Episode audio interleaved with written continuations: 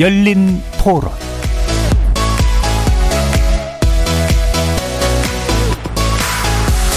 안녕하십니까. KBS 열린 토론 정준희입니다.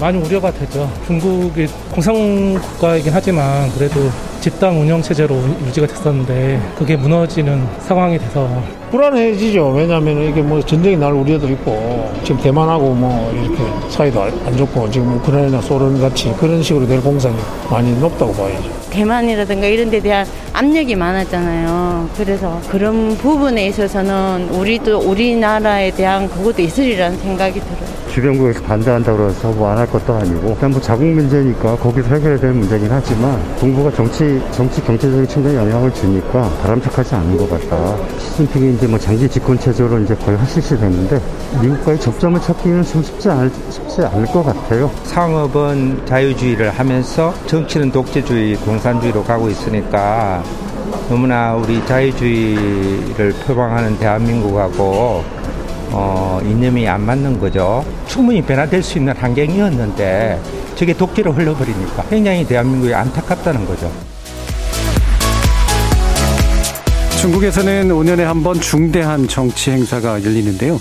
바로 그 행사가 지난 16일 개막했습니다. 향후 5년간 중국을 이끌 지도자와 주요 정책 방향을 결정하는 이번 20차 당대회는 사실상 시진핑 주석의 3연임을 확정할 일종의 대관식이 될 거라는 전망이 우세합니다. 시진핑 집권 3기 시대의 개막은 국가 통제를 강화하고 있는 중국 내부적으로도 미중 간 치열한 패권 다툼을 벌이고 있는 국제적으로도 적잖은 변화가 예상됩니다. 시진핑의 3연임이 가져올 중국 안팎의 변화, 안보 위기감이 고조되고 있는 한반도에 어떤 영향을 미칠 것인지 세 분의 전문가와 함께 전망해보는 시간 갖도록 하겠습니다. KBS 열린 토론 지금부터 시작합니다. 살아 있습니다. 토론이 살아 있습니다. 살아있는 토론, KBS 열린 토론. 토론은 라디오가 진짜입니다. 진짜 토론, KBS 열린 토론. 오늘 토론 함께 해주실 세 분의 중국 전문가 소개해드립니다. 김한권 국립외교원 교수 나오셨습니다. 네, 안녕하세요. 전가림 호서대 교양학부 교수 자리해 주셨습니다. 네, 안녕하세요. 윤경우 국민대 중국인문사회연구소장 나와주셨습니다. 예, 안녕하세요. 자, 지금 중국 당대회 5년에 한 번씩 열리고 20차 대회가 이제 16일 개막됐는데 이게 일단 중국에서 어떤 의미를 가진 행사인지 우리 청취자를 위해서 윤경우 교수님께서 좀 설명해 주실 수 있을까요? 간단하게 이제 당대회라고 얘기를 하는데 원래 명칭은 이제 중국 공산당 전국 대표대회입니다. 중국 공산당의 가장 중요한 정치 행사입니다. 어, 여기서는 이제 당내 이제 가장 중대한 문제들을 논의하고 특히 어, 당대회에서는 이제 전국에서 이제 대의원이라고 할 수 있는 사람들이 이제 2,300명에 가까운 사람들이 소집되어서 어, 각 지역이나 뭐 단체 여러 가지 조직들을 대표하면서 올해는 2,296명이 참가했습니다. 예. 예. 음, 2,300명 정도의 어, 네. 대의원이 전국에서 참여하는 어, 상당히 중요한 정치 행사인데 여기서 이제 당대에서 여러 가지 것들을 이제 결정 내린다라는 언급도 주셨으니까요. 이번에 어떤 의제가 좀 부상되고 있는지 김한공 교수님 부탁드릴까요? 예, 이번에 어, 윤 교수님 말씀해 주신 대로 5년마다 중국 공산당의 전국 대표들이 모여가지고 지난 5년간의 정책도 평가하고 또 5년간의 어떤 정책적 방향성이 나타날지도 발표하는 자리입니다. 그리고 중요하게는 어, 모였던 전국 대표 중에서 200명의 중앙위원을 선출하고 예. 또 후보위원도 선출합니다. 음. 그리고 중앙기율검사위원회의 위원들도 선출하면서 음. 주요 당의 어, 인선들을 음. 일부 마무리하게 됩니다. 어, 마지막 폐막일인 22일 날에 아마도 중앙위원회의 위원 명단이 발표될 것으로 보는데요. 실제로 20차 당대회 개막식에 이어서 바로 폐막 다음 날인 23일부터 진행되는 중앙위원회 1차 전체 회의 줄여서 일중전회라고 하는데 여기서 이 200명, 200여 명의 중앙위원 중에서 25명의 정치국 위원, 예. 그리고 7명의 정치국 상무위원이 발표 선출되면서 음. 그야말로 당의 향후 5년을 이끌어갈 주요 인사들의 인선이 발표된다는 의미를 가지고 있습니다. 또 마지막으로는 당의 헌법이라고 할 수 있는 당장에 음. 어, 수정 보완할 부분이 있는지를 개정안을 심의 어, 그리고 그 처리하는 그런 어, 역할을 맡게 됩니다. 예. 그러니까 기본적으로 그 권력의 중앙부를 차지하는 그런 사람들의 이제 어, 인선이 이루어지는 그런 시기이고 또 당의 이제 방향을 결정짓는 주된 당헌에 관련된 그런 의사 결정이 내려질 것이다 라는 말씀 주셨는데요. 어, 저희가 또 이 부분에 관심을 갖는 이유가 좀 전에도 말씀드렸던 것처럼 이제 시진핑 주석의 3연임이 확정될 거다 라고 하는 전망 때문입니다. 아, 이게 그냥 확정되는 게 아니라 뭔가 다 진행되고 있기 때문에 그걸 확실하게 이제 바라볼 수 있는 거 아니겠습니까? 정가린 교수님. 네, 그렇습니다. 뭐 아무래도 당 대회를 하게 되면 가장 중요한 거는 인선이 어떻게 구성이 되느냐가 음. 가장 중요할 텐데요. 그 중에서도 속칭 중국 공산당 안에서의 가장 어, 중요한 인물이 어떤 인물로 구성될 네. 것이냐라는 문제가 있습니다. 어, 이번 당 대회가 특별히 주목을 받고 있는 것은 어, 그 전에 있었던 당대회가 가졌던 기본적인 어떤 특징들을 한 번도 지키지 않았다라는 그런 파격에서 네. 얘기할 수 있습니다. 우선 첫 번째로는 칠상팔하라 그래가지고선 67세는 연임이 가능하고 음. 68세는 이제 이임을 해야 되는데 어, 이것이 지난 회기에 그 당대회에서부터 지켜지지 않았다라는 그런 특징이 있고요. 그리고 격세 지정이라 그래가지고선 차차기의 그 지도자를 뽑아가지고서 후보군에 놓고 그 음. 그 사람들을 이제 훈련을 시키고 다음에 어 영도자로 이제 어 추대하는 그런 형식을 취하, 취하고 있는데 어 지난 2017년도에 있었던 그 19차 당대회에서는 후계자를 지정하지 않았다라는 예. 게 있습니다. 음. 그래서 그러다 보니까 20대 당 어, 당 대회에 있어서의 후계자가 나타나지 않았다라는 것이고요. 2018년도에는 시진핑이 어, 후계자를 지목하지 않은 대신 헌법 수정을 통해 가지고선 어, 국가 주석 연임제 폐지를 했습니다. 그래서 음. 3연임이 가능하다라는 그런 상황이 됐습니다. 결국은 시진핑의 국가 주석직 공고화라고 얘기를 할 수 있고요. 그리고 2021년도에는 이미 우리가 얘기하고 있는 3연임이 확정된 거나 다름이 없습니다. 우리는 네. 지금 되는 것이 아니겠느냐 이렇게 음. 추측을 하고 있지만 실질적으로는 작년에 이미 결정이 됐다. 왜? 작년에 그 제3의 역사 결이라는 걸 했는데 중국 공산당이 100년이라는 역사를 통해 가지고선 세 번밖에 역사 결의를 하지 않았습니다. 음. 첫 번째가 이제 중화인민공화국의 건국과 관련된 내용이었고요.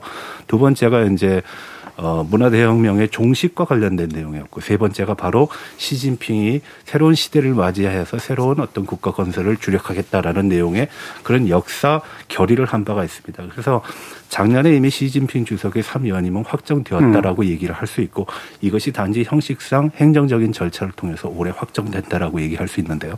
문제는 자기 후계자를 정해놓지 않았는데 이번에 과연 정할 것인가라는 문제가 있고요. 예. 만약에 이번에 정하지 않게 되면은 올해 앞서 말씀드렸다시피 2,300여 명 되는 그 어, 중앙당위원회 그 간부들 그리고 주석단이라 그래가지고 앞자리에 앉아 있는 음. 사람들은 모두 후계자의 대상에 들어가지 않게 됩니다. 네. 그렇게 되면은 결국 시진핑은 10년 동안 집권을 할 수 있는 또 계기가 음. 마련되는 거고 그 후에 어, 추대되거나 선발되는 후계자는 시진핑의 입맛에 따라서 과거의 전통에 있었던 어, 실상팔아의 원칙 그리고 격세 지적의 원칙은 모두 어, 소용이 없다라는 것이 증명이 되는 것입니다. 예. 그래서 요번에 3년임이 갖는 의미는 굉장히 크다라고 음. 할수 있겠습니다. 그러니까 이제 연령 제한도 이미 철폐했고 연임 제한도 철폐했고 네. 후계자를 이미 지정해 놨어야 되는데 하지 않았다는 얘기는 내가 한 번 더 하겠다라는 건데 이게 한 번이 아닐 수 있다.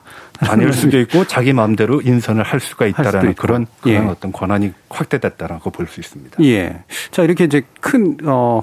변화, 변화라고 해야 될까? 그러니까 지속은 되는 건데 그게 기존의 중국과는 이제 다른 이제 그런 의미가 있는 것 같은데 김한국 교수님 이게 중국 내부에서 정치적으로 어떻게 받아들여지는 것인가 말씀 주시죠. 예, 정가림 교수님께서 말씀해 주신 대로 음. 어, 시진핑 주석의 1인 어, 지배 체제가 강화되게 되면은 기존의 개혁개방 정책 이후에 덩샤오핑에 의해서 안착되어 왔던 집단 지도 체제와 네. 네. 그다음에 최고 지도자가 10년 그러니까 음. 임기를 기초 기준으로 이렇게 어, 교체되어 왔다는 음. 점이 이번에 많이 바뀔 것 같습니다. 네. 이미 3년임이 되면은 물론 장점인 전 주석이 어, 두 번 임기를 했습니다마는 그 전에 어, 천안문 사태가 일어남으로써 좌우지향을 대신해서 총서기를 예. 한 2년 정도 더 했던 그런 역사적 어, 사건은 있었지만은 그래도 3년 임무를 했던 것은 시진핑 주석이 처음이기 음. 때문에 음. 이 10년 주기로 교체되는 것이 무너지는 상황에서 중국이 어떠한 어, 그 집단 지도 체제의 형식은 유지되지만 1인 지배 체제의 강화에서 어떻게 대응해 나갈지 이 점에 관해서 많이 관심을 가지게 될 것 같습니다. 예.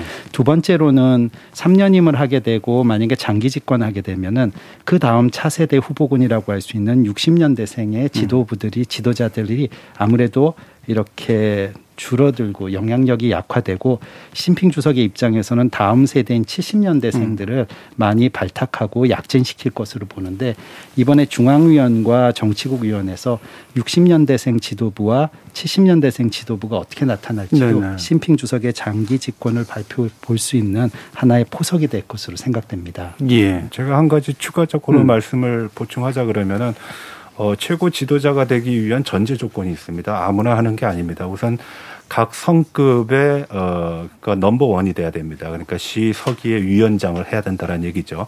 어, 이러한 전통은 조자 양서부터 어, 강택민 그리고 후진타오, 시진핑까지 모두 이런 경험을 겪어왔다라는 거고요. 두 번째로는 중앙 영도자가 되기 위해서는 이론상으로는 어, 중앙 서기처의 상무 서기를 맡아야 됩니다. 음. 근데 이 상무서기를 맡는 것이 그 쉽지가 않고 또 그 상무서기를 맡는 동시에 국가 부주석집을 겸임을 해야 되는 겁니다. 그리고 세 번째로는 당군정의 어, 어떤 영향력을 발휘를 해야 되고 또 당군정 안에서도 부주석직을 다 맡아야 된다는 네. 그런 조건이 있습니다. 음. 만약에 시진핑이가 15년을 하거나 혹은 20년을 하게 되면은 지금 60대, 70대에서 그것을 이어받는 사람들은 극소수에 지나지 네. 않을 것이고요. 그렇게 되면은 시진핑이가 파격이라는 걸 이유로 자기 입맛에 맞는 사람을 뽑고 후계자로 지정할 수 있다는 겁니다. 예, 예. 왜냐하면 해당되는 사람이 없기 때문에. 음. 그래서 그런 문제가 좀 심각하다라고 얘기할 수 있습니다. 예. 그러니까 10년 단위로 보통 교체되어 왔던 기존 관행에도 문제가 생기고 이게 이제 1인 지도 실질적인 1인 지도체가 되는데 어, 그 과정에서 이제 결국 후계자 자격을 갖출 수 있는 사람 자체가 이제 부재하게 되면서 결과적으로는 이제 새로운 허수아비를 또 나중에 세울 수도 있는 어, 상당히 좀 심각한 상황까지도 아마 예, 예측을 해주신 것 같은데요. 어, 그런 어떤 징후랄까요? 그거 한 가지를 보자면 영수 칭호에 관련된 것인데 이 인민 영수의 칭호를 받는 게 지금까지 이제 마오쩌둥 한 1인에게 이제 국한돼 있었는데 어, 실제로 받게 될지 한번 좀 뭐 짐작을 한번 해주시죠, 임경호 교수님. 네. 어, 이제 영수라는 건 이제 말 그대로 하면 우두머리지 않습니까? 네. 그래서 이제 공산당의 우두머리이기도 하지만 실질적으로 이제 절대 권력을 공산당이 음. 가지고 있기 때문에 인민 영수라는 표현에서도 보면 이제 전 인민에 대한 영수잖아요. 그거는 이제 이전에 그런 호칭을 가지고 있었던 사람이 마오쩌둥밖에 없거든요. 네. 오히려 그러니까 국가 총 뭐 이건 주석이나 뭐 이건 총수 이런 것들을 완전히 뛰어넘는 개념이거든요. 그래서 우리가 이제 한 가지 생각할 게 이제 1982년에 제12차 당대회에서 이제 덩샤오핑이 어, 과거에 이제 문제가 있었던 그 마오쩌둥 중심의 신격 같은 문제를 어, 해소하기 위해서 이제 집단 지도 체제를 형성을 했고 여러 가지 아까 전가령 교수님이 얘기해 주신 그런 것들인데 다 철폐를 하지 않습니까? 그런데 이제 이번에 만약에 하게 되면 다시 그러니까 기존의 일곱 명의 상무위원 중에 첫 번째 뭐 영어로 하면 뭐 the first among equals라는 음. 표현들을 그 많이 쓰는데 그 정도 수준이 아니라 이제는 확실하게 1인 지배 체제로 가고 또 경우에 따라서는 뭐 신격화하는 것도 다시 나올 수 있는 그런 것들이 죠. 1인 체제가 이제 부활됐다는 건데 요번에 이제 그 20차 당대회를 준비하기 위해서 북극이 이제 중앙회의 7차 전회가 이제 마지막으로 열렸는데 거기 보면 이제 회의록이 발표가 됐더라고요. 그래서 두 개 확립, 두 개 수호 뭐 이런 표현들이 네. 있어요. 그러니까 두 개 확립은 이제 시진핑 동지를 당 중앙의 핵심, 전당의 핵심 지위로 확립하고 그다음에 시진핑 신시대 중국 특색 사회주의 사상의 지도 지위를 확립했다. 라는 의미를 얘기하고 두 가지 수, 수호는 당 중앙의 핵심인 시진핑 총석의 지위를 결연히 수호하고 당 중앙의 권위와 영도를 확고히 수호한다. 음. 그러니까 이제 칠중전에서는 사실은 20차 당대를 준비하는 건데 여기에서 회의록에 이걸 남겼다는 거는 그러니까 그 영수라는 칭호를 넘어서 그 시진핑에 대한 확고한 그, 그 1인 지배 체제에 대한 어, 언급을 이미 얘기를 해서 준비를 하지 않았, 나 이렇게 생각이 됩니다. 제가 예. 한 말씀 좀더 예. 드리겠습니다. 음. 어, 영수라는 표현에서 가장 큰 특징을 한마디로 얘기하면 과오를 물을 수가 없다는 겁니다. 네. 음. 49년서부터 76년도까지 마오쩌둥이 속칭 영수의 자격을 가지고 중국을 지배를 해왔는데 문화대혁명이 끝날 때쯤 돼가지고 뭐 물론 마오쩌둥의 죽음으로 문화대혁명이 끝났다라고도 얘기할 수 있는데요. 그때 마오쩌둥에 대한 평가를 했을 때 07 과3이라 그래가지고 공이 7이고 과가 3이라 비판할 수가 없다라고 음. 했습니다. 어마어마한 일을 했죠. 문화대혁명으로 10년의 도탄의 시간을 만들었고 그리고 대약진 운동으로서 한 3,500만 정도가 죽었습니다. 근데 그 사람의 책임을 물을 수가 없었다라는 것입니다. 그리고 이러한 1인 지배 체제의 어, 개인 숭배가 너무 지, 지나쳤기 때문에 등소평은 80년대 초반에 어, 영도 간부에 대한 종신제 폐지를 얘기하게 되는 거고 음. 앞서 김 박사님께서 말씀하신 것처럼 집단 지도 체제를 추구를 하게 된 것입니다. 근데 예. 영수를 다시 하겠다라는 건 시진핑이 집권하는 기간에 발생했던 모든 일에 대해서 음. 과오를 물을 수 없다라는 겁니다. 아주 심각한 문제죠. 그러네요. 예. 그러니까 이게 이른바 이제 무오류설 네, 적용하는 건데 네. 어, 이게 참 그 좀 낯선 게 낯익기도 하면서 낯선 게 과거에는 굉장히 낯익었지만 설마 현대 이렇게 복잡화된 현대 중국에서 이게 재현될 수 있을까? 어, 라고 좀 이렇게 의아해 하시는 분들도 되게 많을 것 같은데 어떤, 어떤 이렇게 급 진전이랄까요? 가능, 이게 정말 권력 기반으로서 가능한가? 이런 생각도 들 텐데. 김환 교수는 어떻게 생각하세요? 예. 아마도 중국이 맞이했던 시대적 상황들이 예. 대내외적인 상황들이 어, 시진핑 주석에게 어, 이러한 어떻게 보면은 정치적 선택을 어, 하게 했던 또 다른 배경이 음. 되었다라고 음. 생각합니다. 우선 어, 장점인 후진타오 주석 시기를 거쳐오면서 중국 내에서 경제는 매우 빠르게 발전했지만 내부적으로 부정부패와 예. 그다음에 정치 개혁이 더뎠다라는 얘기들이 음. 많았고 이것을 빨리 해결하지 않으면 중국이 과연 안정적으로 발전을 할 수 있을지에 대한 의문이 많이 음. 나왔습니다. 음. 그러다 보니 심핑 주석이 처음 반부패와 정치 개혁을 할 때 어, 어찌 보면 합리 아, 그러니까 합의된 사항에서 시 주석에게 권력을 어, 좀 더 부여해주고 네. 시주석이 강하게 반부패와 정치개혁 드라이브를 몰수 있게 해줬다라는 그런 평가가 있을 정도로 음. 당시의 시대 상황이 강력한 지도자가 정치개혁과 반부패를 이끌어주길 바랬던 모습이 음. 있었습니다. 두 번째로는 대외적인 상황으로 미국과의 전략적 경쟁이 강화되다 보니까 국민들 내에서 중국 사람들 내부에서 좀 더 강하게 중국의 강한 모습과 대등한 전략적 경쟁을 펴고 또 이 미국과의 관계를 어, 지혜롭게 이끌어 나갈 수 있는 강한 지도력을 발휘할 때 마침 또 시진핑 주석이 이러한 시대적 흐름에 부응하면서 자신의 권력을 강화해 왔다라고 봅니다. 예. 개인적으로는 이런 대내외적인 상황과 함께 시진핑 주석이 어, 정치적 또는 역사적 소명으로 인식했던 음. 아니면 개인의 어, 정치 권력에 대한 어, 의지가 강했던 음. 이러한 흐름과 본인의 의지가 같이 결합되면서 1인 지배 체제가 점점 강화되어 왔다라고 저는 그렇게 음. 생각합니다. 그러니까 시진핑 주석에게 더 많은 권력을 좀 몰아줄 필요가 내부적으로 있었던 면에다가 대외적으로 또 강력한 리더십이 이제 있어야 미중 경쟁이 가능하다라는 인식이 작동을 했다. 이게 대내외적인 어떤 측면 지적해 주신 동시에 아, 시진핑이라는 분의 아, 어떤 개인적인 측면들까지도 언급을 해주셨는데 뭐 다 이제 짚어볼 필요가 있는 것들이니까 개인적인 이야기들을 그럼 좀 더 한번 얘기를 해보도록 할까요? 이게 소명이라고도 표현하셨고 소명 의식, 야심이라고도 이제 볼 수 있는 그런 측면일 텐데 어떤 판단하세요, 정가림 교수님? 기본적으로는 그렇습니다. 시진핑이 음. 삼위어민임을 할 수 있었던 객관적인 요소 중에 하나는 물론 앞서 김 박사님께서도 정리를 음. 잘 해주셨지만 과거에 중국 정부가 개혁 개방 이후에 집단 지도 체제로 갔는데 이 집단 지도 체제는 세 개의 당파로 구성되어 있습니다. 음. 파벌로 하나가 공청단 그리고 또 하나가 상해방 또 하나가 태자당이라 그래가지고서 예, 예. 그 원로 자식들을 음. 자, 자녀들이죠. 음. 근데 이게 시진핑이 집권하는 시기에 들어서면서 불분명해졌습니다. 음. 서로 교차 이종 교배를 하다 네. 보니까 이게 아주 불분명해지다 보니까 이걸 나눠 가지고선 집단 지도 체제를 할 음. 수가 없게 됐습니다. 정치라는 것이 원래 균형과 견제를 목적으로 하기 때문에 부정부패를 막고 독재를 막는 것인데 그, 그, 그러한 기능이 없다 보니까 독, 그러니까 균형과 견제를 할 수 있는 균형, 그런 기능을 상실하게 되니까 어, 시진핑과 같은 장기 집권 그리고 음. 연임의 가능성이 이제 개척이 된 것이고요. 네.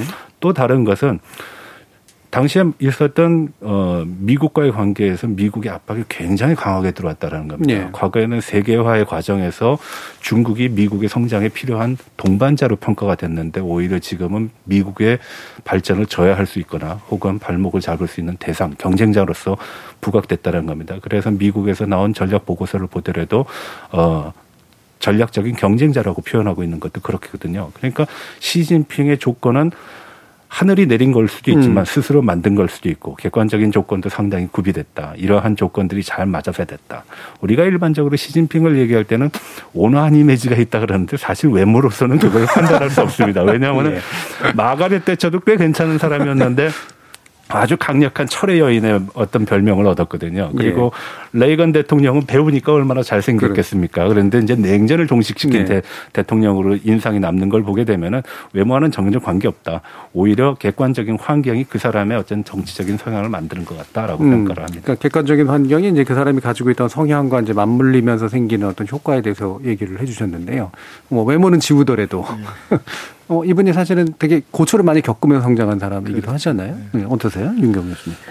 어, 일단은 뭐 그분의 이제 뭐 이미지나 뭐 음. 이런 것들 초기에 이런 걸 생각하면 이제 그 아버지도 이제 개혁개방의 선두에 서셨던 네. 분이고 그래서 이제 많은 기대를 하게 하는데 음. 우리 북한의 김정은 봐도 쉽게 예상이 될 것 같아요. 네. 왜냐하면 뭐 서구에서 그 성장한 그 배경이 있잖아요. 있죠. 그렇지만 그 기대하고 다르게 사실은 우리한테 실망을 많이 주고 있는데 이게 이제 사실은 시진핑이 아니고 혹시 뭐 다른 사람이 됐어도 음. 정도의 차이는 있을 수 있지만 이미 예견된 일이 아닌가 이런 네. 생각을 합니다. 왜냐하면 중국이 지금 개혁 개방을 하면서 향후에 계속 뭐 WTO도 가입하고 뭐 세계 경제에 편입되기도 했지만 이게 자신감이 생기면서부터 어떤 일들이 있었냐면 이제 서구에서는 많이 그렇게 얘기했죠. 이제 워싱턴 컨센서스에 대비되는 뭐 베이징 컨센서스 네. 또는 이제 중국 사람들이 이제 그 그거를 대신해서 중국 모식 해서 우리식으로 음. 말하면 중국 모델이라는 표현을 해서 음. 이게 중국 특색의 사회주의 길을 걷고 국가가 주도하면서 공산당의 일당 독재를 유지하는 거를 면서 선택하는 완전히 제3의 길을 가는 것 자체가 이게 예고된 일이고 이게 패권이 이게 경쟁으로 미국하고 치달을 수밖에 없는 그런 조건들을 이미 그 배양을 한 거거든요. 그래서 단지 시진핑이 본인이 가지고 있었던 출생 배경이나 성장 배경이나 이미지 우리한테 보여줬던 이것만 음. 아니라 중국 사회가 그렇게 네, 가고 네. 있기 때문에 아까 김 교수님이 얘기한 것처럼 미중과의 치열한 전략 경쟁 속에서 더더군다나 그런 길을 추구하고 있는데 그 다른 쪽으로 갈 수는 없잖아요. 공산당이 음. 집권하고 있는 상황에서 그 상황에서는 이런 길을 갈 수밖에 없다. 음. 예, 저는 그렇게 봅니다. 예. 그러면 이제 말씀들을 들어보면 뭐 개인적인 성향도 있겠지만 이런 객관적인 조건이 어, 그를 그 자리에서 좀 더 오래 머무르지 않을 수 없게 만든 그런 여러 가지 이유들이 있다라고 이제 말씀을 해 주셨는데 또 이 과정에서 나름대로 정치 투쟁 내지 정치력을 발휘해 가지고 뭔가 쟁취해내는 요소도 좀 있을 거 아닙니까? 이런 네. 게좀 섞여 있을 것 같은데 어떤 판단하세요, 김한규 씨? 아, 예. 저는 음. 시대적 상황이 음. 분명히 그런 요인들이 갖춰졌, 배경으로 나타났다라고 생각합니다. 음. 문제는 그때 내부에서도 논쟁이 되고 일부 지식인들이 3년임을 비판했을 때 나타났던 그 예. 논의들이 음. 그럼 과연 어, 집단 지도 체제와 10년간의 지도자 교체로서 과연 미중 전략적 경쟁 구도를 중국이 어, 지혜롭고 또 효과적으로 대체하기 어렵다는 것인가라는 음. 반문이 있었을 때 사실은 중국 내에서 많은 논쟁이 있었습니다. 네, 네. 뭐 겉으로 드러나지는 않았지만은 국제 사회에서도 이 문제를 관심 있게 봤고요. 결과가 결국은 시진핑 주석이 강력한 지도력을 발휘하게 나타나는 상황으로 나타나는데 이 과정에서는 그 안에서의 논의의 결과 합의된 결과일 수도 있겠지만 음. 예, 말씀해 주신 대로 시진핑 주석이 본인의 권력에 대한 의지 그다음에 본인과 어 그 생각을 같이 하는 어, 참모들과 함께 중국이 마주한 이러한 어려운 상황을 돌파해 나가야겠다는 네. 그런 강력한 어, 소명 의식이 합쳐져서 어, 이런 모습이 나왔고요. 어, 개인적으로는 심핑 주석의 어, 그 권력을 이해하고 음. 또 중국의 입장 그 상황을 어떻게 해결해 나가야 되냐 하는 개인적인 아, 그런 생각과 방식들이 음. 또 적지 않은 영향을 끼쳤다라고 생각합니다. 네, 그 통치 스타일이나 이제 미래 비전 같은 것도 영향을 미쳤다. 예, 네, 정가림 교수님. 네, 입지를 강화하는 음. 데는 아무래도 그 사람이 추진했던 정책을 한번 살펴보면 네. 쉽게 이해를 할 수 있을 겁니다.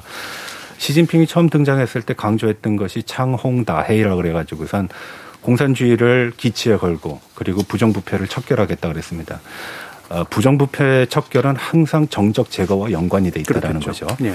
그래서 그것을 5년 동안 해왔고 그 다음에 얘기한 것이 속칭 세계화로 나가는 중국이었습니다. 그래서 어, 속칭 얘기하는 공급망의 어, 주도적인 역할을 중국이 하고 있다라는 음. 거. 그리고 일대일로 우리가 잘 알고 있는 그런 사업들도 추진했었고요. 그리고 미국과의 신흥 대국 관계를 논하겠다라고. 물론 미국이 받아들이지는 않았지만 그런 논의도 제시를 한 바가 있습니다. 그러니까 중국의 어떤 위상 증대 그리고 이것은 결국 시진핑이 등장하면서 강조했던 중국몽 그리고 중국의 꿈은 무엇이냐 이게 이제 일반적인 강대국이 되는 게 아니라 어 초강대국이 되는 거다. 네. 그러기 위해서는 미국과 대결은 불가피하다. 그래서 강경 드라이브가 되고 우리가 강대강의 어떤 국제 관계를 계속 보고 있는 것도 이와 관계된다라고 볼 수 있겠습니다. 예.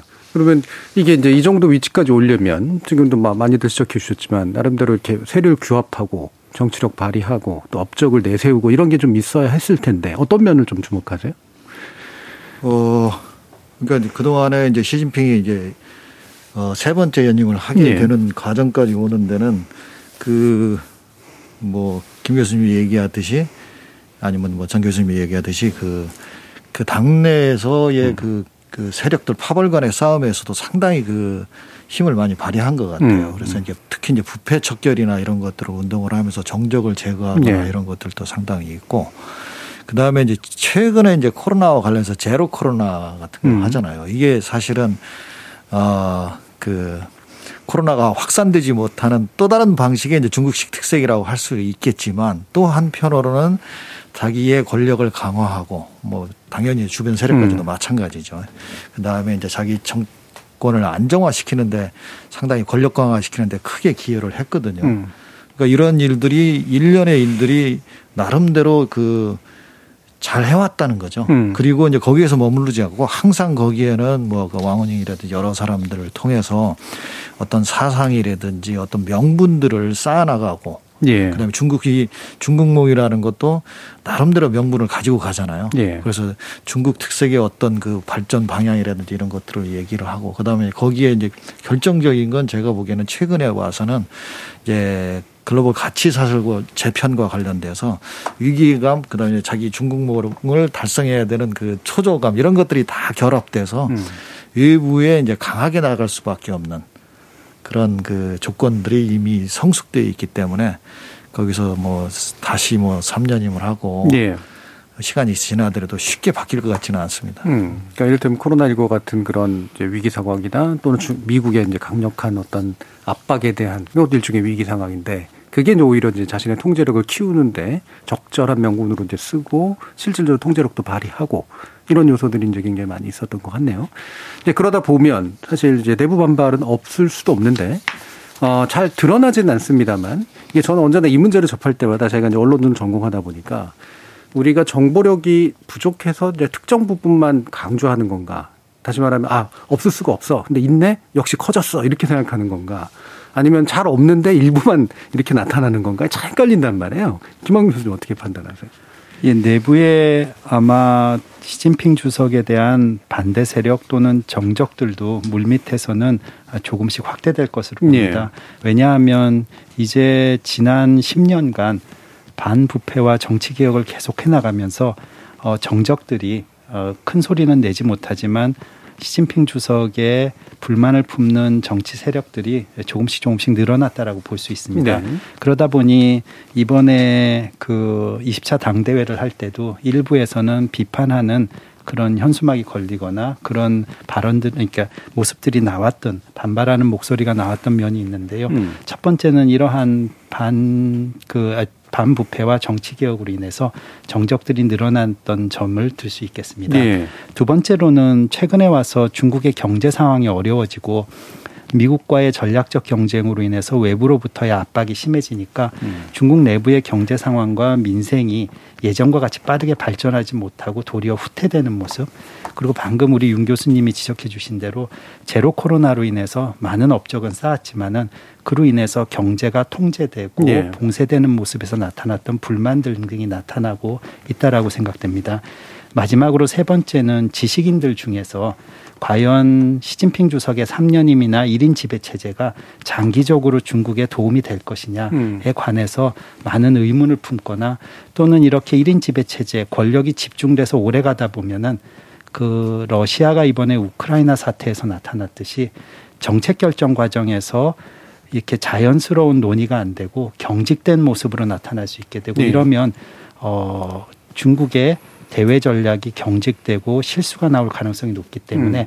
이런 부분에 대한 어, 반발 또는 비판들이 있는 것 같습니다. 음. 문제는 이러한 모습들이 나타나더라도 물밑에 나타나고 그 다음에 지금 시진핑 주석의 권력이 강화되는 추세이기 때문에 어, 표면적으로 나오지 못하고 세력이 크게 확 반발하는 세력이 크게 확대되지는 못할 것 같습니다. 네. 어, 하지만 이런 부분에서 이런 그 부류 종류의 반발 비판 세력들은 음. 중국 사회 내에 물밑에 존재한다라고 생각합니다. 예. 그러니까 일각에서 이제 일부가 약간 삐져나온 상태이긴 하지만 배제된 정적이라든가 쌓여진 사회 정, 경제적 불만 또는 지식인의 우려 이런 것들은 이제 상당히 존재하는 것으로 이해된다. 정관님 네. 지금까지 어떤 음. 그 위기 상황, 중국이 직면한 위기 상황을 보게 되면요. 어, 뭐 subprime mortgage도 있었고 아시아 금융 위기도 있었고 유럽발 재정 위기도 있었고요. 또 어, 여러 가지 문제가 있지만 일단 우리가 이런 문제를 파악했을 때 사회적인 문제가 그냥 기득권층에서만 나왔겠는가? 저는 음. 그렇게 보지 않습니다. 일반 대중에서 나온 것이 표출되고 있는 것이 더 심각한 문제라고 보는데 크게 세 가지로 얘기할 수가 있다라고 봅니다. 첫 번째로는 전대미문의 상황에 중국이 직면해 있어서 그 위태감이 굉장하다라는 겁니다. 네. 첫 번째로는 미국과 동시에 성, 장을 해온 것이 중국의 경제인데 음. 미국이 중국을 압박하고 있다라는 전대미문의 것. 그리고 두 번째로는 경험하지 못했던 코로나라는 걸 경험했다라는 것. 세 번째로는 그 상황 속에서 그 동태 제로 코로나라는 거를 또 추진하고 있다라는 네. 거. 네. 이거는 공산당 100년의 역사 속에서 한 번도 이루어진 적이 없는 것입니다. 두 번째로는 개혁 개방을 한 이후에 나타나는 후과들이 지금 사회 곳곳에서 나타나고 있다는 겁니다. 개혁 개방은 시장 시스템을 받아들이긴 했지만 지역 간, 계층 간, 그리고 어 직업별 간 이 소득의 격차를 굉장히 크게 벌려놨습니다. 음. 대학생 실업은 20%에 가깝고요. 도시 소득은 농촌 소득의 5배에서 7배 많습니다. 음. 아직도 1년에 우리나라 돈으로 뭐 15만 원 이하의 생활을 하는 사람들이 몇 억이 된다라는 사실은 중국이 지향하는 진리가 아닙니다. 사회주의라는 건 다 같이 잘 사는 거 아닙니까? 네. 그리고 공동 부유를 얘기했는데 공동 부유를 실천할 수 있는 모멘텀을 찾지 못했습니다. 두 번째 얘기하고자 하는 거는 홍콩의 문제, 대만의 문제에 있어서의 중국의 관리 방식이 굉장히 거칠고 네네. 불 투명했다. 그래서 중국 어, 중국 주민들은 모두 홍콩에서 일어나는 시위를 받고 대만에서 일어나는 반중적인 정서를 목격했다라는 것입니다. 세 번째로는 중국에서 얘기하고 있는 중국 현대화가 과연 누구를 위한 현대화냐. 음. 예, 일반 대중이 이제 현대화를 누릴 수 있는 일종의 낙수 효과가 있어야 되는데 지금까지의 중국의 개혁 개방 현대화라는 건 낙수 효과가 아니라 기득권층의 이익을 더 대변하는 네. 것 같았다. 그럼 결국은 사회주의에 대한 근본적인 문제에 대해서 질의를 할 수밖에 없는데 시진핑은 거기다 대답을 하지 않고 음. 오히려 강군과 공동 부유만을 얘기하고 있는 있는데 이 강군과 공동 부여는 마찰과 대결만을 이야기하고 있으니까 일반 주민들이 그걸 쉽게 이해를 못하는 겁니다. 네. 그러한 어, 어떤 정치적 의식이 경제적인 문제와 결합이 되면서 표출된 것이 얼마 전에 있었던 그 베이징에서의 이제 무슨 프랜카드를 네. 걸어서 네. 반대를 하고 음. 시위를 하는 그런 모습이라고 볼 수 있겠습니다. 예. 그러니까 내적 불평등의 문제라든가 이제 거친 어떤 그 정치적인 행위들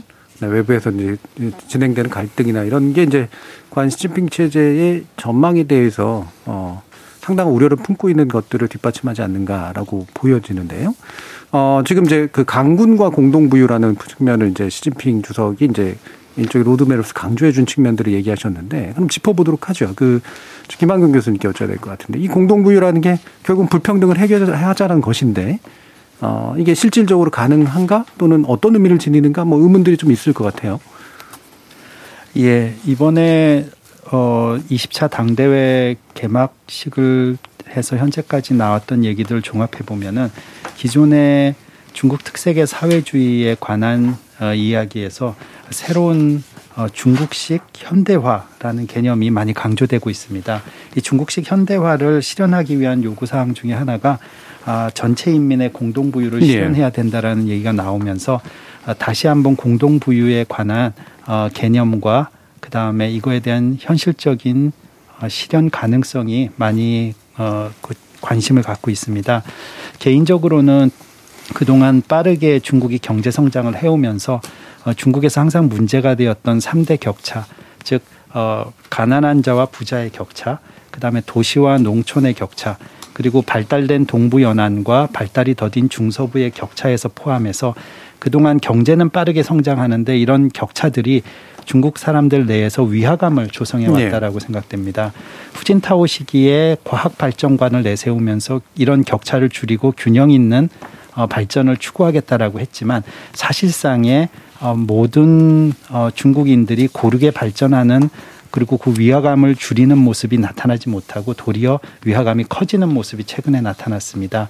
이에 대응해서 시진핑 지도부는 공동부유를 내세우면서 이러한 국민들의 위화감이라든가 음. 아니면 격차를 다시 한번 어, 강조하고 이걸 해소하겠다라는 의지를 나타냈다고 봅니다.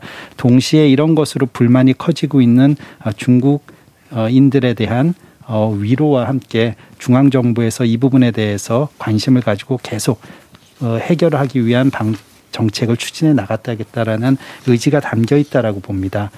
개인적으로는 공동부유가 처음에 그 많은 기대를 갖고 사람들이 관심을 가졌습니다마는 거기에 대한 구체적인 어떤 대응 정책들이 아직은 명확하게 나타나지 않은 상황입니다. 네.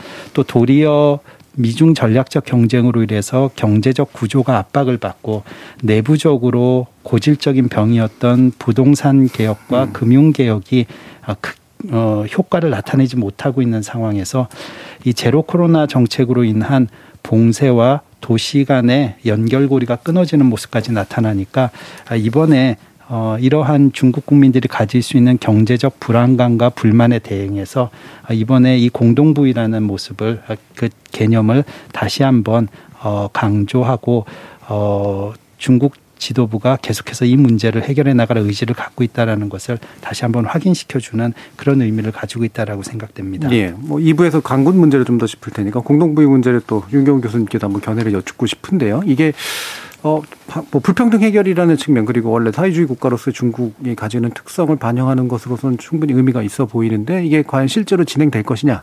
그다음에 이게 또 진행되다 보면 이제 커져갔던 자본주의적 요소들에 대한 또 그쪽 세력들의 불만도 있을 테고요. 어떻게 좀 결합될 것 같으세요? 어, 이 문제도 이건 중국이 선택한 길 로 인한 딜레마들이 예. 항상 예, 가지고 그렇죠. 있는 거거든요. 예. 그러니까 중국이 이제 초기에 개혁, 개혁 개방할 음. 때 우리 흔히 알듯이 선불원 아니 음. 흑묘 백묘 이런 얘기 하잖아요.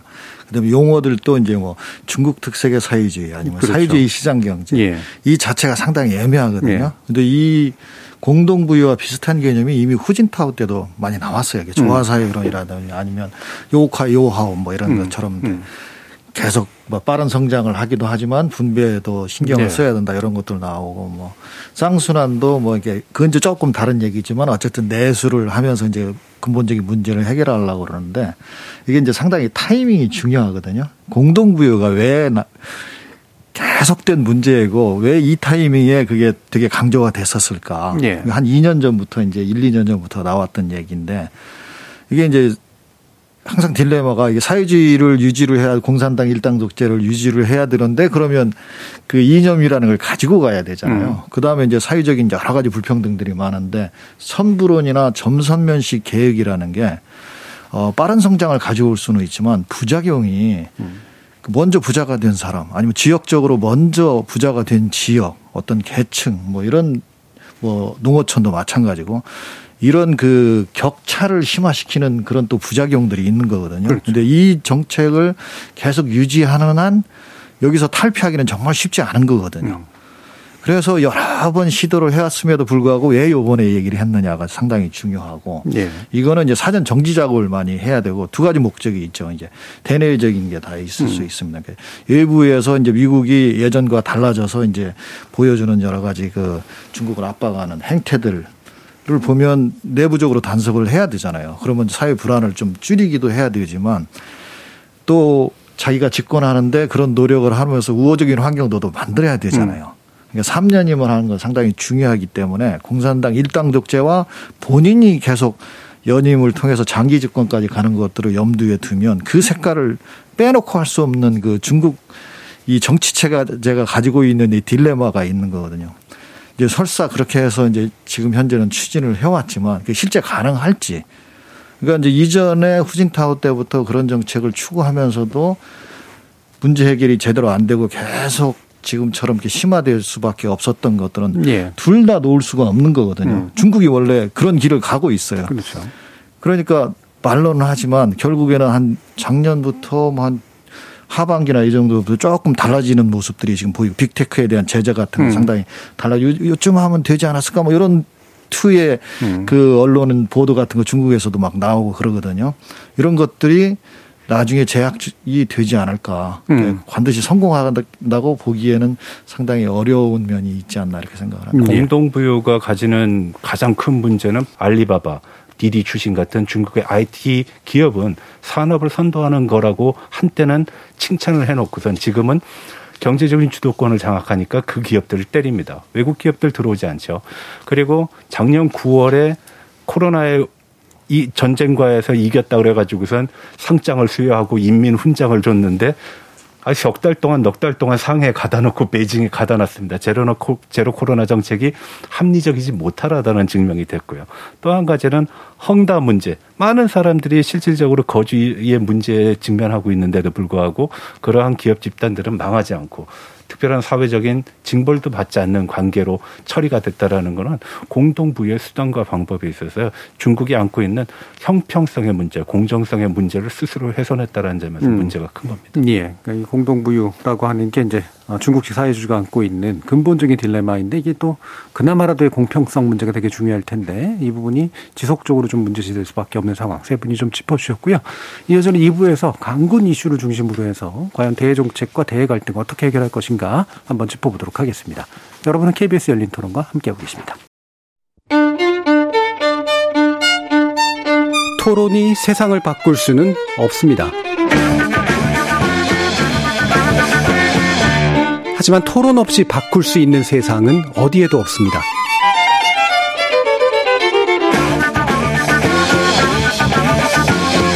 세상의 선한 변화를 갈망하는 당신. 정답이 아니라 질문의 힘을 믿는 당신. 우리 KBS 열린 토론에서 만납시다.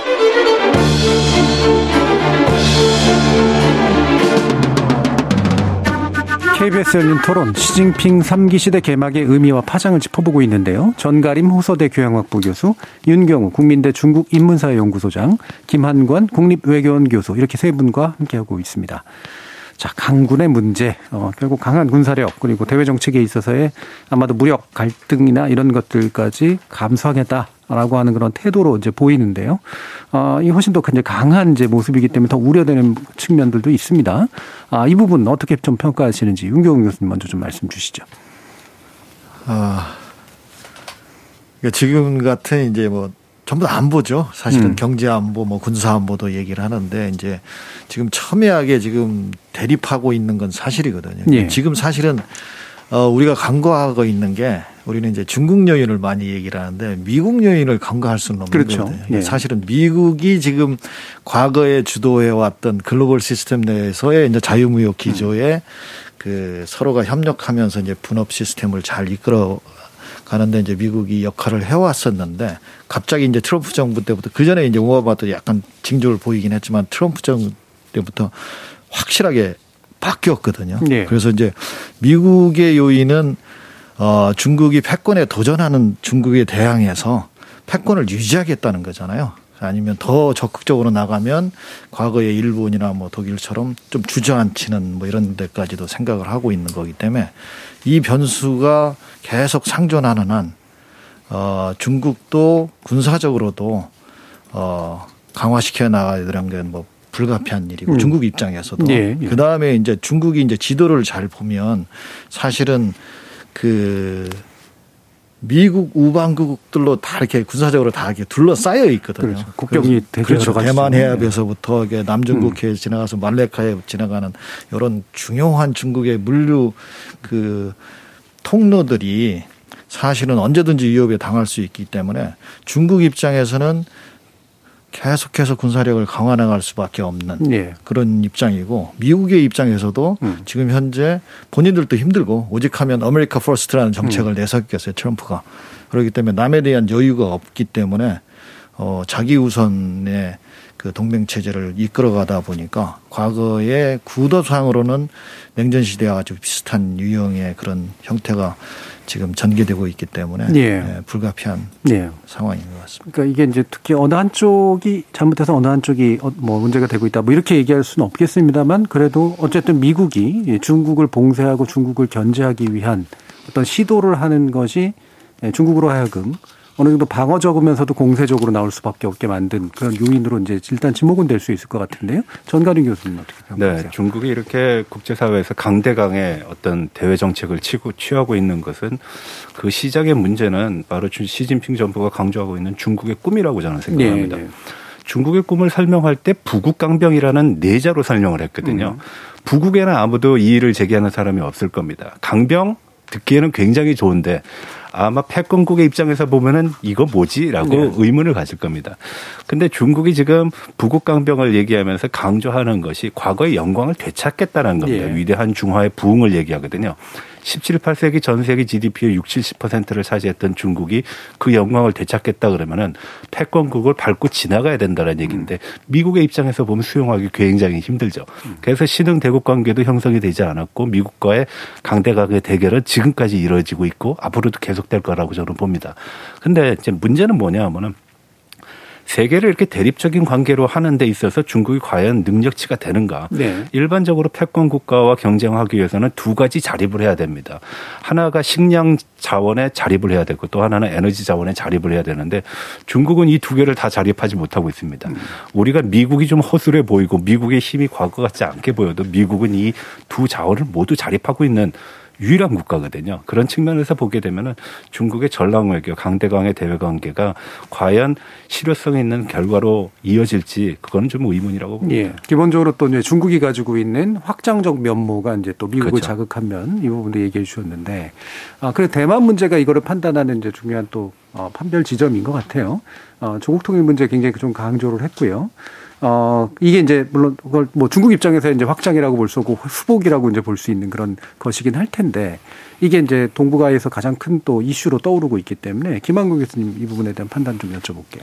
예, 앞에 논의하신 대로 중국이 그 강군몽에 의한 군 내에서의 반부패와 어, 지휘 체계 개혁, 네. 그다음에 군 개혁을 통해서 군 현대화 작업을 하는 여러 가지 이유 중에 하나는 방금 말씀하신 타이완 현안도 매우 중요한 음. 이슈 중에 하나입니다. 먼저 타이완은 중국의 입장에서는 절대 양보할 수 없는 현안입니다.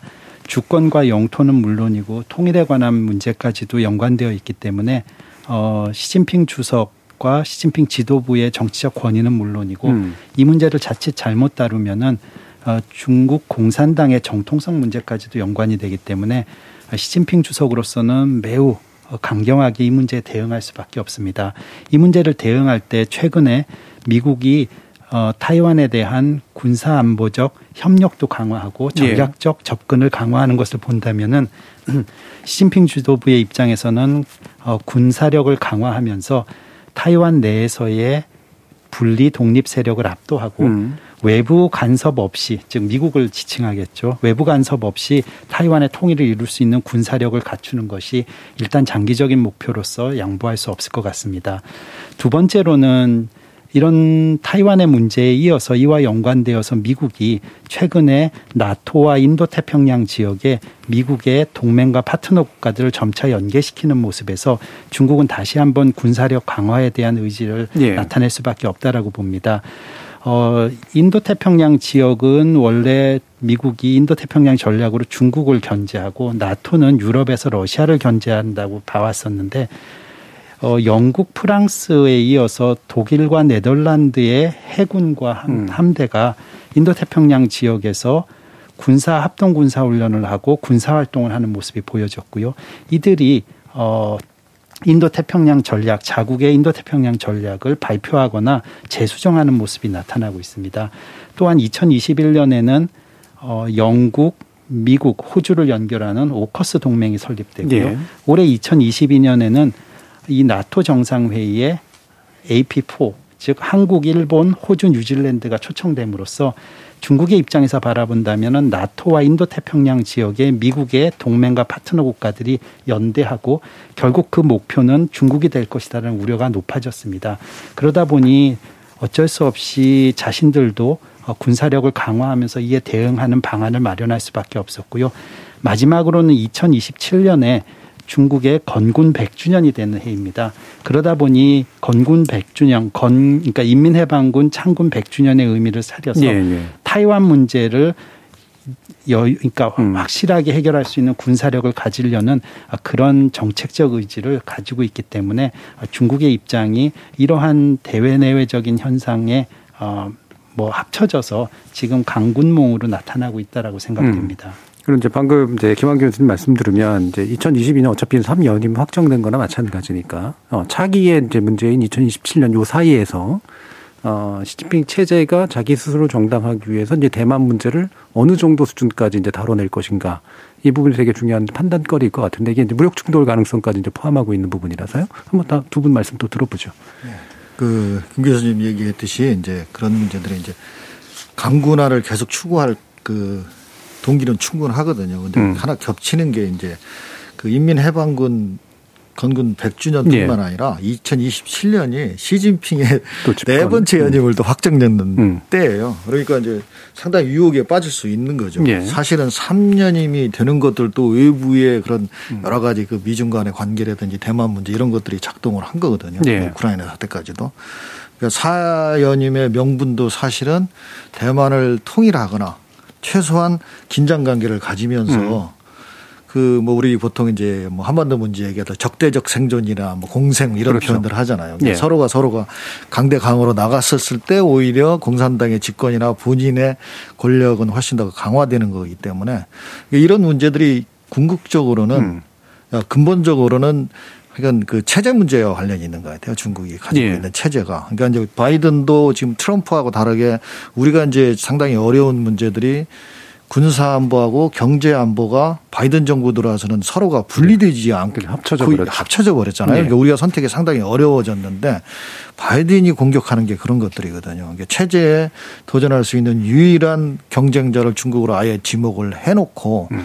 그 다음에 이제 민주주의 가치를 어? 그, 그 위에 붙이는 그렇죠. 거죠. 예. 붙이는 거죠. 음. 저쪽에 권위주의를 이제 유지하는 국가를 딱 하는데 중국이 그런 길을 걷고 있는 상황 속에서는 강군화도 피할 수 없는 거고 당연히 그쪽으로 가는 거고 미국도 그거를 그대로 놔둘 수 없는 상황이잖아요. 예. 그래서 이게 최대한 충돌을 할 것 같지는 않을지 모르지만 이 긴장 관계가 훨씬 더 뭐야 음. 격화될 수 있는 상황들은 시시각각 계속 있을 수 있다는 거죠. 예. 그러니까 긴장 고조의 여건은 미중 양국의 입장에 봐서도 지속적으로 상승하고 있다. 네, 정가림 교수님. 아마 중국의 국시는 최우선적으로 고려돼야 되는 것은 지속적인 경제 발전인 예. 겁니다. 14억 인구가 살아나고 중국이란 나라가 굴러가기 위해서는 무엇보다도 경제 발전이 우선시돼야 된다라는 건 두말할 필요가 없는데요. 아마 두 번째로 고려할 수 있는 것이 이제 대만의 통일 문제, 조국의 통일 문제라고 얘기할 수 있는데 아시아 금융위기 이후에 97년도 이후에서 2017, 8년도까지만 하더라도 어, 중국의 국력 신장세는 굉장히 급격하게 상승을 했고 대만은 상대적으로 더디거나 오히려 후퇴를 했습니다. 네. 대만에 대한 관리는 비용 문제에서 비용이 줄어드는 쪽으로 갔기 때문에 중국은 대만 통일에 있어서 비교적 유연한 태도를 보일 수 있었는데 최근 잘 아시다시피 반도체 시장에서 그렇죠. 대만은 핵심 중에 핵심입니다. 오히려 대만을 통일한다라는 것에 대한 통일 비용이 증가한다라는 것이고 음. 관리 비용이 늘어난다라는 측면에서 보면은 앞으로 통일의 문제는 요원할 수도 있겠다라는 네. 불안감이 작용했을 겁니다. 그래서 음. 그런 측면에서 대만에 대한 강대강의 어떤 모습 그리고 거기에 미국이 개입하는 걸 원치 않는다. 그래서 미국의 간섭을 배제해야 되고 분열 대만이 독립하는 것을 용납하지 않겠다라는 것을 이번 20대 당대회의 개막식에서도 언급을 한 바가 있고요. 두 번째로 제가 언급하고 싶은 거는 중국이 아마 향후에 추진하는 대외 관계에 있어서는 과거에 몇천 년 전에 있었던 합종 연횡의 모습이 재현될 것이다. 음. 진나라와 다섯 개 나라가 야 관계에서 나타난 것이거든요. 연나라, 제나라, 네. 초나라, 네. 제나 뭐 위나라 같은 나라들이 진나라를 이길 수 없으니까 서로 힘을 합쳤단 말이죠. 음. 근데 지금 힘을 합치고 있는 주체 그리고 어떤 속도를 보게 되면 미국이 하고 있는 게 더 강하게 보입니다. 네. 쿼드라든지 아태 전략이라든지 아마 중국은 브릭스 국가, 중앙아시아의 뭐 음. 상해 협력 기구 이런 것들을 규합을 해가지고서 미국에 저항을 할 건데 그것이 과연 잘 될까? 그런 건 조금 봐야 된다라는 것이고요. 세 음. 번째로 얘기할 수 있는 것은 앞서 첫 번째 말씀드렸던 경제적 위상과도 관계가 있습니다. 중국이 지금 제일 추진하고 싶었던 거는 열심히 돈을 벌어가지고 달러를 모아놨는데 미국이 통합 팽창으로 인해서 인플레이션 상황을 만들다 보니까 지금 강달러 사회가 되다 보니까 여, 여태까지 벌어온 달러가 다 미국으로 흘러 들어가고 있습니다. 그런 상황을 어, 방지하기 위해서는 위안화의 국제화, 그러니까 음. 위안화의 기축 통화화가 필요한데 이것을 위한 노력이 필요할 겁니다. 그래서 일대일로 해서 어 무역 결산을 했을 때 위안화로 결제를 하고 최근에도 이제 사우디아라비아에서 원유를 수입할 때도 위안화로 결제를 하고 러시아와 천연가스 계약도 위안화로 결제를 하는 거 보게 되면은 아마 중국이 경제적 측면에서 위상 증대, 미국과의 대결 국면을 준비하고 있는 것이 아닌가라고 판단됩니다. 예. 어, 지금 이제 참이 그 미중 관계가 결코 이렇게 나아지기는 되게 어려운 여러 가지 객관적인 여건들은 이제 생성되고 있는 것 같은데 이후에 과연 이렇게만 또 흘러갈까의 부분에 대해서는 좀 마무리하면서 좀 한번 알아보도록 보도록 하고요. 한번 또 짚어봐야 되는 게 이제 북중 문제 아니겠습니까? 아, 우리 입장에서는 또 더더욱이나 이 부분이 되게 중요한데 특히나 이제 핵실험 시기를 조율하면서 이제 어 중국의 눈치를 좀 보면서 이제 조율하고 있다라고 하는 지적도 좀 있어서요. 김한건 교수님, 이 북중 관계를 좀 전망해 주시면서 핵실험 문제 어떻게 좀 진행될 것 같은지 예상 좀 해주시죠. 예, 지금 북한과 어 중국의 입장에서는 어 지금 북한이 보여주고 있는 연이은 어, 미사일 실험 도발과 예. 그다음에 핵실험의 가능성에 대해서 어, 중국은 매우 우려하면서 바라보고 있을 거다라고 생각됩니다. 그러니까 중국이 어, 대북한 정책의 딜레마 어려움 중의 하나인데요. 미국과의 전략적 경쟁을 하기 위해서는 어, 북한과의 우호 협력 관계를 강화해야 됨에도 불구하고 북한이 이렇게 무력 도발을 하는 것에 대해서는 아, 반대하고 비판해야 되는 입장입니다. 예. 왜냐하면 미국이 동북아 지역에서 중국을 견제하기 위한 아, 군사안보적 협력을 한국과 미국과 강화해 나가는 과정에서 북한의 이러한 미사일 또는 핵실험의 가능성을 높이는 것은 어, 미국에게 한미 동맹, 미일 동맹을 강화시키고 또 한미일 지역안보 협력 체제를 더욱 강화시키는 즉 북한에 대한 핵 억제력을 강화한다는 명분을 가지고 사실상 동맹국들과 힘을 합쳐서 중국을 견제하는 전략 기제를 만들어 나갈 수 있기 때문에 중국의 입장에서는 이러한 부분이 자신들의 전략적 손실로 나타날 수 네. 있다라는 네. 우려입니다. 그래서 이번에 북한과 어 20차 당대회를 전후해서 국경절을 시작으로 이렇게 축전이 오갔는데요. 음. 어, 군사 안보적 또는 전략적 협력을 튼튼하게 유지한다라는 의미를 담고 있는 반면에 20차 당대회를 기준으로 해서 어, 북한이 이러한 군사 도발을 좀 자제해 달라라는 그런 물밑에서의 어, 메시지도 전달되었을 것으로 봅니다. 예. 예. 어, 그래서 중국의 입장에서는 향후에도 이 한반도 정세에서 북한을 어떻게 설득하고 음. 어, 자신들에게 전략적 부담이 아니라 자산으로 나아가게 할 수 있을까에 음. 관한 음. 유도하는 정책을 계속해서 실행할 것으로 봅니다. 예. 그러니까 중국 입장에서 북한은 특히 핵을 이고 있는 북한은 이게 자산이자 동시에 부담인 측면이 굉장히 강할 거라서요. 특히 말씀처럼 아 이게 좀 약간 귀찮다고 얘기해야 될까요? 자신의 전략들을 제대로 쓰기 좀 안 좋은 면들이 좀 있는 거잖아요. 이 부분은 이제 그래서 중국이 어떤 태도를 취할 것인가가 되게 중요한 측면일 텐데 정가린 교수님 또 말씀 네, 저는 뭐 보통 일반적으로 얘기하는 어떤 어 그 전략의 어떤 가치와 부담 측면에서 어, 중국은 그다지 크게 부담으로 느낄 음. 것 같지 않다라고 저는 예. 보는 입장입니다. 뭐 일반적인 입장하고는 좀 많이 다른데 음. 왜냐하면은 북한이 그런 도발을 자행을 할수록 그것을 규제할 수 유일한 대상국은 중국이라는 겁니다. 네. 오히려 중국의 가치가 그러니까, 높아진다는 거죠. 대북 제재 결의안 모두 중국과 관련된 내용이지만 중국이 하는가의 여부에 따라서 제북 제재 결의안의 유효성이 네. 판가름이 간다라는 측면에서 보면 그걸 증명할 수 있다는 겁니다. 다만 중국이 우려하는 거는 북한이 중국에 통보를 하지 않고 미국과 직접 대화를 하는 걸 굉장히 우려할 겁니다. 네. 그래서 어 요번에도 축전이 오가는 과정 속에서 한마디 에, 이제 우리가 언더라인 칠 부분이 있는데 그 부분이 바로 긴밀한 소통을 하자. 음. 소통이 잘 안 됐다라는 겁니다. 네네. 그거 가장 안 됐던 것이 바로 싱가포르에 있었던 어, 북한과 미국의 회담, 하노이에 있었던 북한과 미국의 회담. 그런 일은 다시 재현되지 않기를 아마 중국에서는 원할 겁니다. 음. 그렇지만 북한이 있음으로 인해 가지고선 중국의 가치와 부담이 늘어나는 것이죠.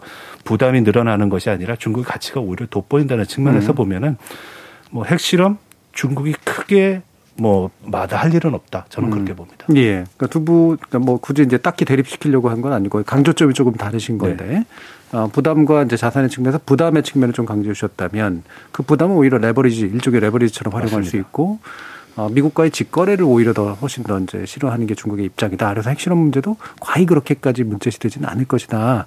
이런 언급을 해주셔서요.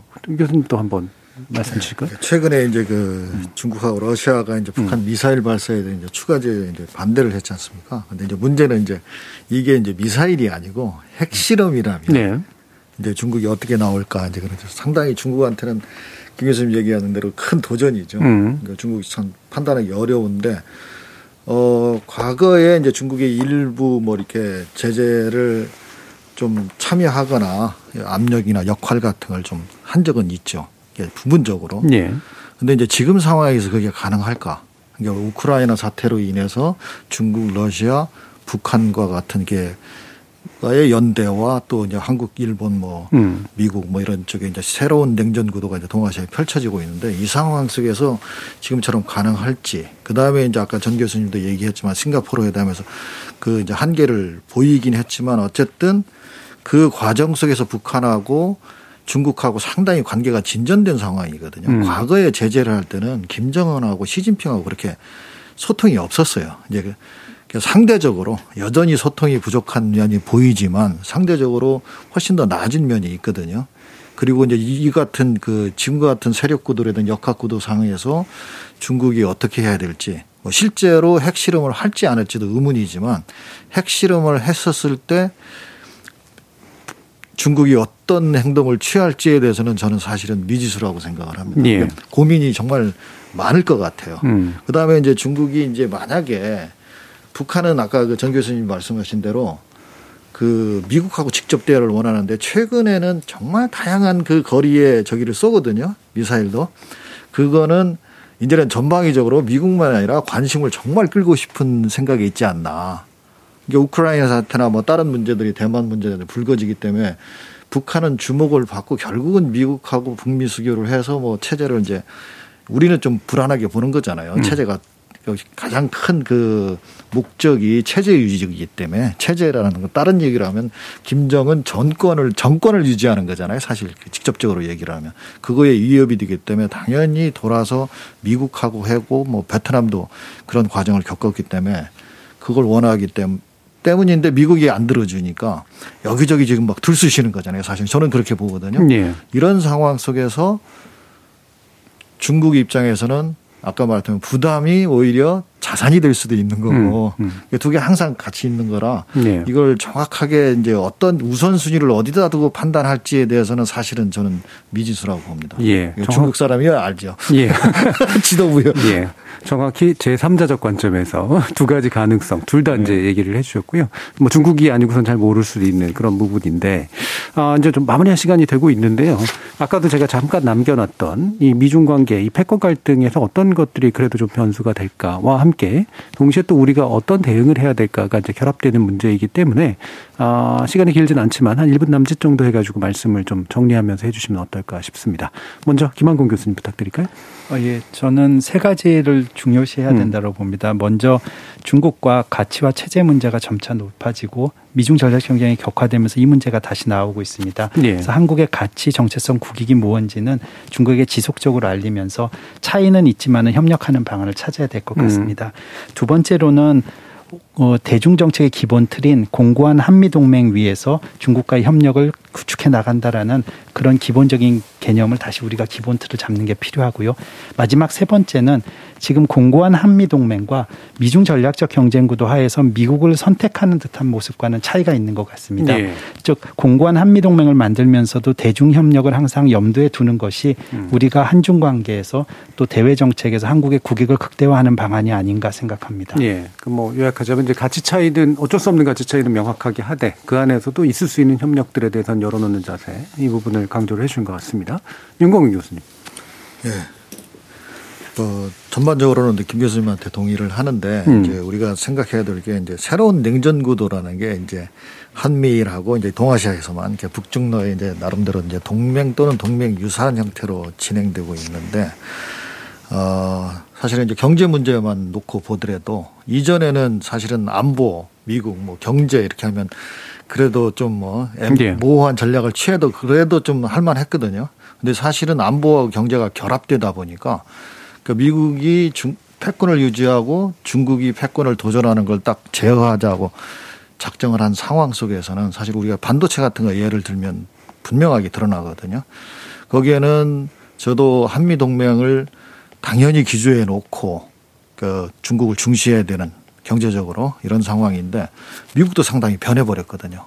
사실은 대만도 지금 뒤숭숭하거든요. 어제 오늘 계속 포털 사이트에 들어가서 막 보니까 그러니까 바이든 정부의 나름 정부 관계자들이 열, 몇, 몇 명이서 이제 네. 그 만약에 대만에 그 무력 충돌이 생기면 인력을 빼내고 뭐 이렇게 거기를 뭐 전부 다 파괴하고 나간다는 얘기를 했거든요.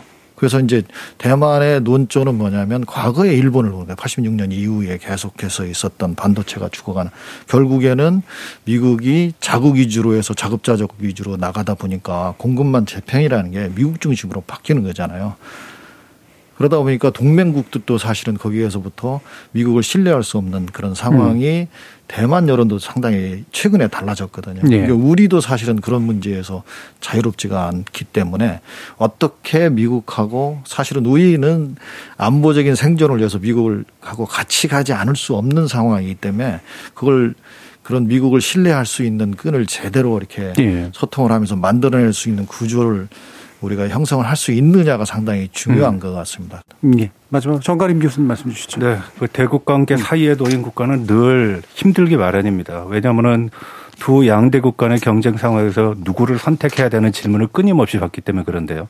미국이냐 중국이냐 지금까지 우리가 끊임없이 받았던 질문에서 해안이라고 찾은 것이 경제는 중국, 외교안보는 미국이라는 표현인데 이제는 우리가 질문을 할 때가 됐다라고 네. 생각합니다. 네. 적자 생존의 미래를 선택할 것이냐 아니면 공정 공영의 미래를 선택할 것이냐 무엇이 합리냐 무엇이 비합리냐라는 거를 우리가 지렛대 역할을 하지 않는 이상은 이러한 질문 속에서 자유로울 수 없고 양자 간의 대결 구도 속에서 피멍드는 관계를 음. 벗어날 수 없다라고 생각을 합니다. 네. 자, 어려운 이야기들까지 다 잘 맞춰주셨는데 오늘 중국 문제를 놓고 함께 토론해주신 세 분, 윤경우 국민대 중국인문사연구소 교수, 김한권 국립외교원 교수, 그리고 전가림 호서대 교양법 교수 세 분 모두 수고하셨습니다. 감사합니다. 고맙습니다. 감사합니다.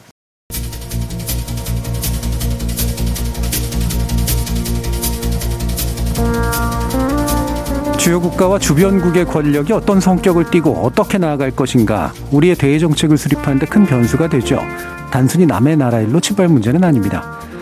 신경 써야 할 변수가 많아지고 또 커지고 있다는 사실에 직면해서 과연 우리는 무지와 무관심 혹은 편견의 장막을 걷고 제대로 분석해서 면밀히 대부, 대비하고 있는지 궁금해집니다. 지금까지 KBS 열린 토론 정준이었습니다.